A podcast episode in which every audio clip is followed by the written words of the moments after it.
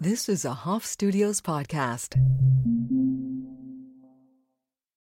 When you need mealtime inspiration, it's worth shopping Kroger, where you'll find over thirty thousand mouthwatering choices that excite your inner foodie. And no matter what tasty choice you make, you'll enjoy our everyday low prices, plus extra ways to save, like digital coupons worth over six hundred dollars each week. You can also save up to one dollar off per gallon at the pump with fuel points. More savings and more inspiring flavors make shopping Kroger worth it every time. Kroger, fresh for everyone. Fuel restrictions apply. So I'm here with Kinzie Madsen. Is that how I say your last name? Yes. Yep. Madsen. Yeah.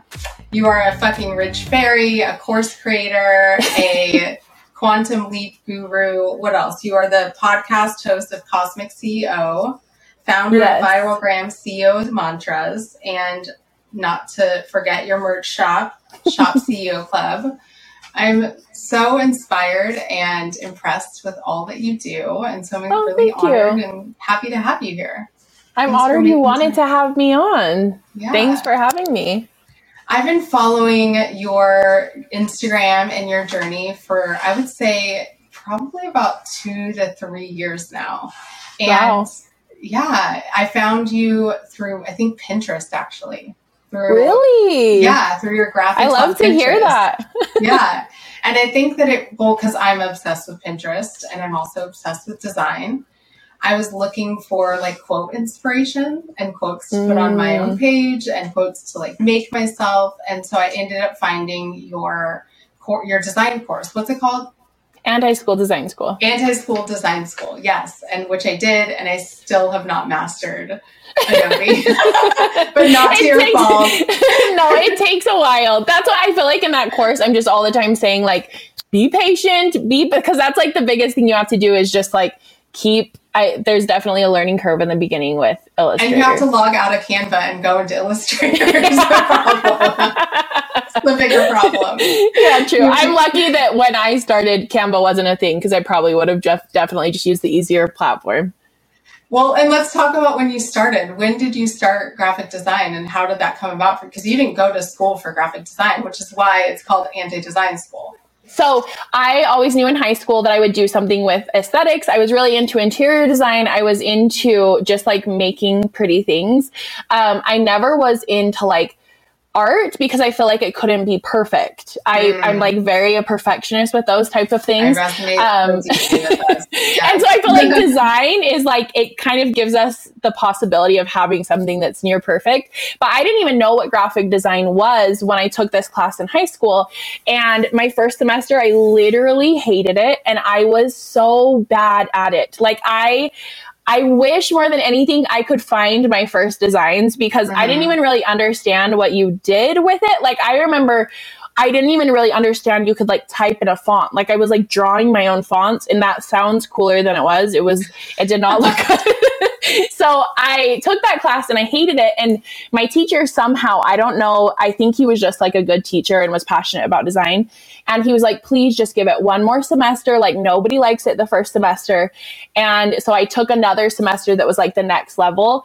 And I just fell absolutely in love with it. And I ended up in high school, I like stacked on classes so that I could take more design classes, just keep repeating it. So I did technically, I mean, I took classes in high school, but I was just uh, obsessed. And I would come home from school and I would just design all night long. And then I ended up getting a job. I was working at like a call center type thing. And I started randomly making like designs for them, just like trying to sneak my way in. Like I was like, oh, I can make that flyer. I can do this. And then within a couple weeks of me kind of like trying to put my foot in, their graphic designer quit. And I was like, let nice. me try, like, let me try to do this. I mean, at this time I'm still in high school. I'm just like going over there and working after school. Um, but then that continued and I started going to college for it. And I was paying for it with like my own money, the money I was making at my job. And it was just so stressful. And I don't do good in an environment where like I have to be b- being told what to do. So I was like, this is a waste of my time. Um, and honestly, I've kind of realized when I tell the story, I feel like it's more glamorous to be like, and I was like, fuck school. But to be honest, I was like, I can't afford this right now. And I'm just going to make stuff work. And along the way now, I'm like, I'm so glad I just like trusted myself. I don't think I really understood that it was possible to be so successful without school, but it was just kind of what I had to do. Mm. Um, and so I went all in. I started working full time at that job. And then since then, I feel like I've just gotten way more into the branding side of things. I was lucky at this company. It wasn't like a cool, glamorous company, but they had a really small marketing department. So I was helping a ton with the marketing and the overall branding too. And so I feel like that is where all of my love for everything was birthed, because I was working mm-hmm. at this small company. And then I worked a couple more jobs and then finally went off and did my own thing freelance, because it was it was like the end goal. Yeah, that's so cool. And I think it's so important that you share, like, it wasn't like you were just like, fuck school because it was cool to do mm-hmm. so, because I think that's like an empowering statement that we have now because of people like Gary Vee, because of people like yourself, because of, you know, people who are leading the way and saying, like, you don't need school, look what I've accomplished. But for those of us who couldn't afford it, which I really resonate, like, I went as far as I could in school and then I ran out of money. And at mm-hmm. the end of the day, like, I just didn't have another option but to reinvent and figure it out. Um, so I think it's really important. It doesn't matter which way you come at it, whether it's a circumstance or it's your powerful choice, it's still going to be fucking beautiful and your journey, you know? Yeah. And you really I love embraced that. it. Yeah. Um, and oh, go ahead. Yeah. No, go ahead. Well, I was just going to say, and I feel like a lot of people feel insecure that they're not like confident without their degree. Like they, they see people mm-hmm. like Gary Vee or people who are so like, you don't need to go to college. And then they feel insecure that they feel insecure. They feel shame around feeling insecure. And I think remembering that probably the people who didn't go to college, they felt insecure about it at one time too. They felt mm-hmm. like shame that they didn't have their degree. So if you're feeling that way and you feel shame about not going to college, like, instead of looking at these people and being like, oh, like, I wish I could just feel confident like them, like, understanding that they probably had to go through their own journey to build confidence around not having like a piece of paper to back what they were doing. So fucking factual. So important. Yeah, it's so true. And I think that's like, the podcast is called Rebellious Reinvention. People have seen me, if they've been on this journey with me for the last ten years. I've been a yoga teacher. I've been a studio manager. I've been a retail buyer. I've been a designer. I've been a coach. And none of those changes and evolutions come without grief, letting go, mm. shame, perceived failure, embarrassment, because I'm starting something new again. What are people going to think about me? Right. So mm-hmm. there's all these feelings that you process, but you know, both you and I are here as proclamation to say that you can overcome those sensations and yeah. still come out successful in whatever it is that you're, you're looking forward to. Yeah. Um, I love that. And I feel like it's sometimes like, looking, me hearing that from you, it's like so inspiring to see that you've changed so many, like, that is like exciting to me to hear. And I think it's so interesting. We put so many stories on ourselves of like, like, where do those even come from? Cause it's way cooler mm-hmm. to talk to somebody who's had ten different amazing careers. You don't really ask somebody when they're telling you about it, like, did you fail? Did you, it's like, where do yeah. we even get these stories? Cause it's way more interesting to talk to somebody who like has done a lot of things. Totally. Where did, how did you end up with, I'm wearing Lala pants. So oh, how yep. did you end up, which we know is your bestie, yes, the founder, how did you end up working with them? Because I feel like that's kind of when you really hit your stride and your love for what you do. Yes. So me and Lexi have been best friends since we, we went to the same high school together, but we became really close. Like the, the year after I graduated, I got kicked out of my house and she was like, come live in my basement. Like, you can figure it out. Um, and I feel like since then we've been really, really close. And she started her business. We actually, it's funny. I like got a reminder on Instagram or whatever, when it was like eight years ago or something, we like talked about starting a t-shirt shop together or doing something like that, but it just never really clicked. We were both always like kind of like interested in doing our own thing. Um, but she started doing her thing in two thousand seventeen and she had been doing it for a year and I was complaining about my job. Um, I had just helped her with like random things to get started and like website and whatever. And I was complaining about my job and she was like, we were talking on Marco Polo and she said, when are you going to quit your job? And all of a sudden I was just like, no. And like, I had really never thought about it up to that point. Like it was, I don't know if it was a projector thing where it's like, she gave me the invitation or I don't know what it was, but she literally said, when are you going to quit your job? And I was like, now. And I just made that decision. And It was probably the scariest, most irresponsible decision I've ever made. Like, more irresponsible than not going to college. Like, it was, I had a really good job. And even though I was complaining about it, I was actually happy most of the time working that job.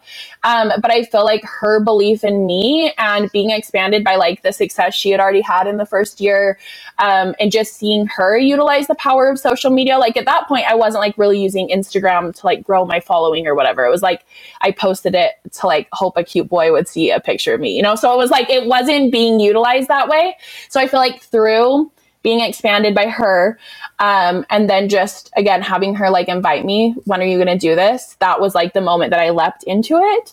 Um, mm-hmm. And then since then we've just, it's like kind of all, not all we work on, but like in a fun way. Like, we're always talking about our businesses, brainstorming about, about our businesses. So yeah, it's been I really fun to have so- entrepreneur friends.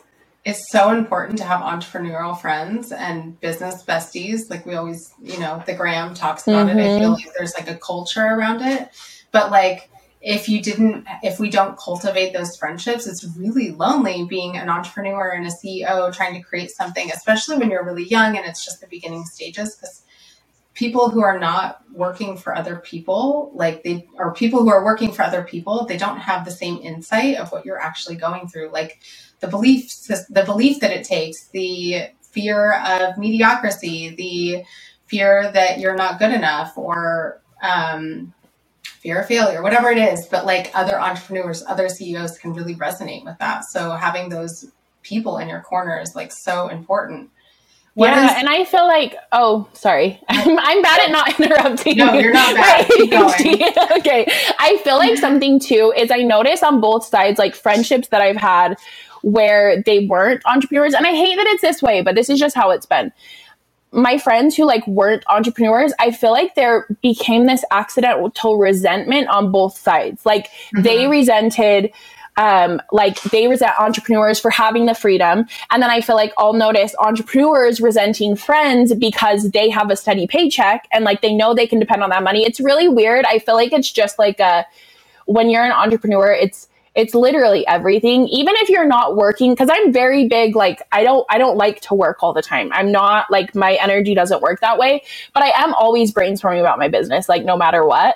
And so I feel like it's just such a big part of your life that like having entrepreneur friends, even if it's friends that you like met in a mastermind, right? I'm really lucky because in Utah, like the mm-hmm. entrepreneur culture is like really like there. I all of Game my friends at this point there. Are entrepreneurs. Game is strong. Yeah, what high school did you go to?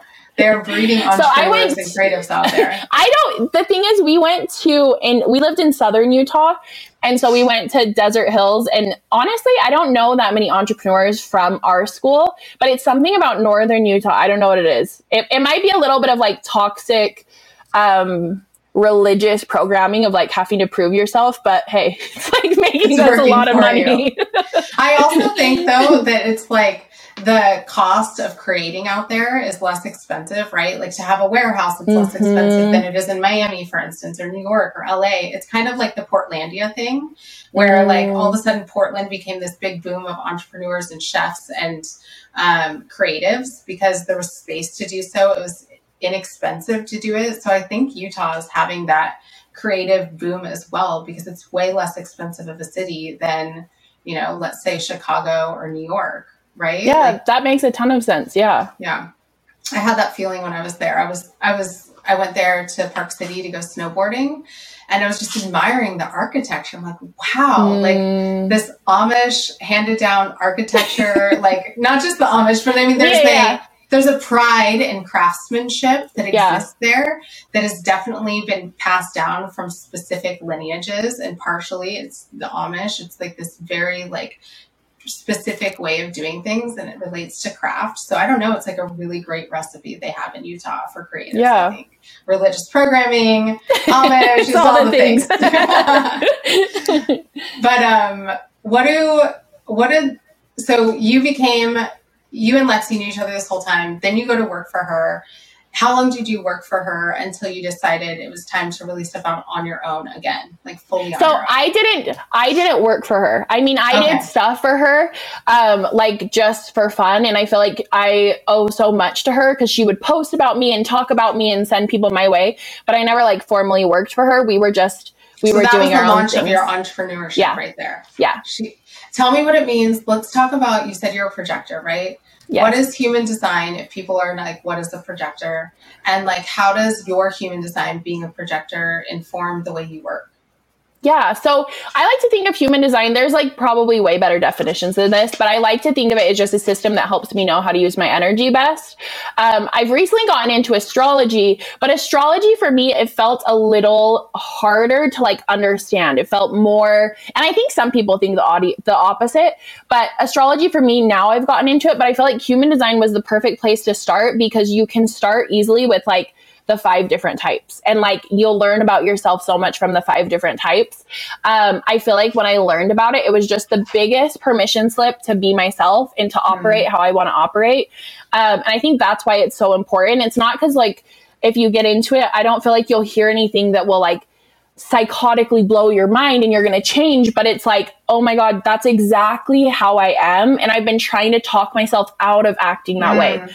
So like for a projector, they say, and there's a lot of, I think, nuance with this where it doesn't have to be as strict as the rules they give you. I'm a big like anti-rule person. So I definitely sometimes will like put it on a shelf if it doesn't feel like it's supporting me. But with projectors, they're technically here to more be a guide to like the other types rather than doing all the work themselves. And so for me, when I found out I was a projector, I was working like eighteen hour days, hustling. Like I thought it was all about like just putting the work and doing hard work and whatever. And I think that's just overall like culture and entrepreneurship. I think it's shifted a lot, but um, I was working eighteen hours a day and seeing kind of some results, but I was so burnt out and so miserable. And so when I learned about being a projector and that I was really only, supp- I say supposed to in quotes, because I think you can do what you want, but I was supposed to be working like four to six hours a day. At first I was like a little bit pissed off. Like I was like, how am I going to be able to build like my empire if I'm not able to like work all this time? But once I slowly started integrating, like, okay, I'm going to create more passive income. I'm going to create, you know, higher priced offers. I'm going to try to focus on like scaling in a way where I don't have to do more work. Um, I feel like that's when a huge part of my business shifted and I started creating bigger months that could like actually sustain me without me having to feel stress out about if I was going to like make rent or whatever. I feel mm-hmm. like it was a really big moment that things shifted in my business. How did you step into course creation? Um, honestly, it was super natural. Like it wasn't like I was like, I need to figure out what to make a course on. At that point, I was only doing graphic design and I was really loving helping small businesses who were just getting started. But what I noticed is like the amount I needed to charge to like make it worth my time and be able to even build a sustainable business, small businesses couldn't afford. Mm-hmm. And I also like, I didn't feel like I was in integrity charging that amount to them because I feel like there's a million things that are more important than investing in a ten thousand dollars website when you're just getting started. Mm-hmm. So I developed, my first course was a branding school. It's, I mean, it's still one of my like biggest courses that I sell, but with my original branding school, part of it included like a hundred pre-made logos, um, to like Holy get them shit. started off. That was about eighteen but, hours a day. No, but the thing is, it was a template. So all I did yeah. is I put their name in a template. It like okay. literally took me no time, but it felt like a really big value to people. Yeah. And And so it was kind of a hybrid where I was like doing a little bit of work, but then they were getting this course with them. And then as I scaled, it turned into me. Now I just do coaching calls with Million Dollar Brand Academy, which is what it turned into. Um, but I don't have, so I don't have any more of like the actual design work because I've kind of shifted out of that anyways in my business. Um, but that's really how it started. And then I feel like same with coaching is like, I started and it was like a hybrid branding slash coaching package. And it's really been the, the transitions have been very smooth because I've just mixed what I wanted to do with like what was working every step of the way. That's so cool. What, how many people did you enroll into your first course? I like five or something. And, and it was how like, did you, how did you keep on going? Well, because, and I remember my dad said, and I don't even remember like how many people I enrolled. It might've been less than that. I didn't even know anything. Like I didn't have a close date for the doors. I remember I did early bird of like, I mean, this program is now a three thousand dollars program, but I did an early bird price of ninety-seven dollars. And I remember I told my dad, I was so excited. I was like, oh my God, I made like five hundred dollars off of, you know, my first launch. And he was Which like, which is exceptional, by the yeah, way. Yeah, it actually really was. And like, I, I still am like thankful that I had success, because a lot of, I see a lot of people, and I still sometimes will launch a new course and get zero signups. Like, mm-hmm. so I'm really glad that I did have that like success in the beginning. Um, but he was like, well, what, wouldn't it have been just easier to like build a website and make ten times that? And I was like, you don't get it. Like, I was so frustrated because I was like this, it felt like I could really understand how my business was going to work if I could keep doing this. And so I think I just, yeah, I just saw the vision for like the fact that, yeah, it took me a lot of time to do that, but like I got to keep selling this thing. I didn't have to redo this thing. It like created so much freedom for me. Mm-hmm. So I think it was just like seeing the possibilities behind it that kept me excited. That's awesome. I think so many people in the coaching industry and the course creation space, like, especially in the last few years, there's so many more coaches. There's so many more um, course creators. And so they're not hitting those first entry numbers that they're expecting to hit, that their coaches are telling them are possible. And mm-hmm. so what do you say to people when they're experiencing your clients or your the people that you're encouraging or the people that are listening? What do you say to people when they're not enrolling anybody, or they're just getting one or two or three, but they had envisioned, right? They visualized twenty, thirty yeah. people in these programs. I would say the first thing, like when I'm doing anything in my business, I ask myself, what would I do even if I had like nobody sign up?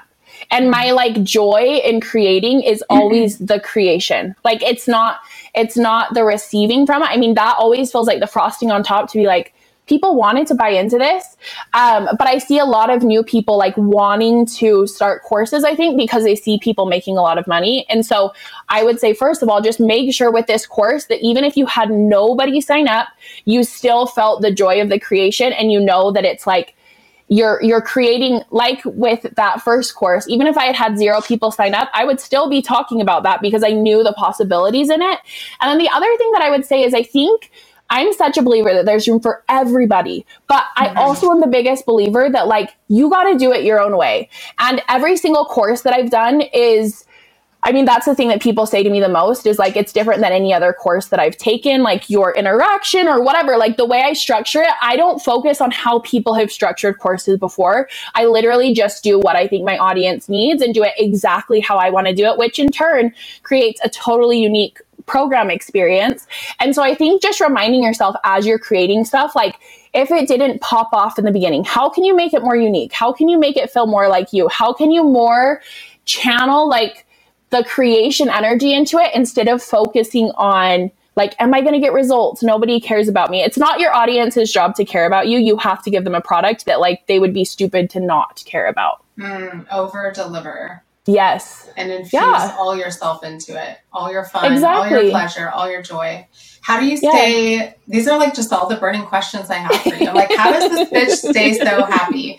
But I know that that is not, not the fact. But like when we see you and when we receive you, you are like so joyful and so lovable and so, it feels like you're always so happy. And I know because you share intimately that that's not the reality. So how do you get into that space and how much room do you allow yourself to like ebb and flow in that? Like, yeah. And I ask this because especially as a perfectionist, it's like so hard to show up on Instagram and on stories and sell when you're not in a good space. So I guess the question is like, how much space do you give yourself to be in your shit and have bad days and have a hard time and heal?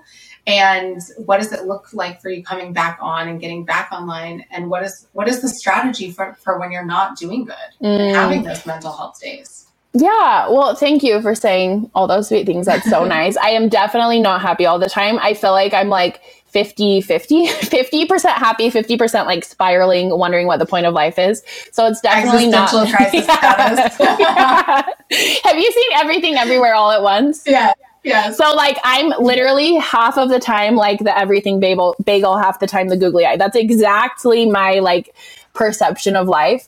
Um, but I only like I literally never force myself to show up, and nothing in my business do I force myself to do. Even like taxes, like I had to wait until I was like, yeah, I'm ready to do this. Like I can't force myself to like do anything. It just, it doesn't work for me. And so as far as like showing up when I don't feel good is, and the, tr- the truth is like, I don't do that. And I think that's why I come across so happy is because I only want to show up when I feel good. And I think there's a lot of there's a lot of talk that like you have to be fully vulnerable and like show mm-hmm. up when you don't feel good. But like, to me, that feels like a crossing of my boundary when like I'm mm-hmm. having a really bad mental health day and now I'm forcing myself to show up and like show that to people who I maybe don't feel comfortable or just don't have the desire to do. So I'm really gentle with myself in the way of like how I show up. I also, I really intentionally, so like, for example, today I've been like in a good, I've been like on the up, up climb from mental health things. And I was feeling so inspired today. So I literally sat down and created like probably forty days of posts on Instagram. And so then when I'm still not feeling good, I have content to support me. I also create like intentionally within my brand, different things I can do every single day that don't require a lot of thought from me. So it's mm-hmm. like, I have these little things of like, like pulling a card, or I've started doing these like little, um, like cleanses every morning, burning sage or whatever. And it's like creating these things that I do every single day that people start to get to know me from, but then it also takes out the like creative pressure to show up in a different way every single day. Mm-hmm. Um, I feel like that creates a lot more ease for me when I'm not feeling like showing up. Yeah. And it's not FaceTime. It's like you burning sage, yep, you know, it's exactly. Like, it's, it's not you having to show up and be like, on set, on fire. Like I'm here yes. ready for you. I think that's yeah. so important. So what are the boundaries like with the people in your life who like need things on a timely manner that like, if you're having a bad day and you're like, I just can't perform this today. Like I'm not going to mm. do like I'm not going to do it. What does that look like for you? I think people just like don't expect that of me because I've always been like, I, I think I've always been kind of unapologetic. Like if it's, if it's not happening, it's not happening. Um, and I think I kind of had to learn that through trial and error of like feeling like I had to show up for people, for them to love me and for mm. them like to not get mad at me and whatever. And I feel like last year was a really big year where I feel like I kind of burnt things to the ground because I was so exhausted in my personal life that it's like I ghosted people. I didn't show up for people the way I wanted to. And I mean, the people like the very closest to me, it's always been a priority, but I think I just had to realize that I do have to prioritize certain things in my life. And like, as sad as it is to say, if it's, if it's not a priority, it, it's just going to fall away. If my like mm-hmm. mental health isn't there, or if my energy isn't there, or I'm just exhausted and I like, don't want to do it. Um, so I feel like for me, it's just been like a priorities thing and making sure I'm on the top of the list, because then mm-hmm. I'm going to be able to like fulfill however I want to show up for other people too. I think it's so important. And like what I hear you saying is not creating an idealistic version of your business and your life, mm-hmm. but really being integral to your priority, and your priority is your mental health and your emotional mm-hmm. health and your spiritual health. And so it's not necessarily like, oh, you don't matter, person, thing, place. It's really like, I'm going to be integral to this number one thing. And when you matter, it will fit in. And if it doesn't ever fit in, you're just don't give a fuck about it. Like yeah, you don't, well, and you it's don't like, take it, you don't take it personally and you're not hard on yourself. Yeah.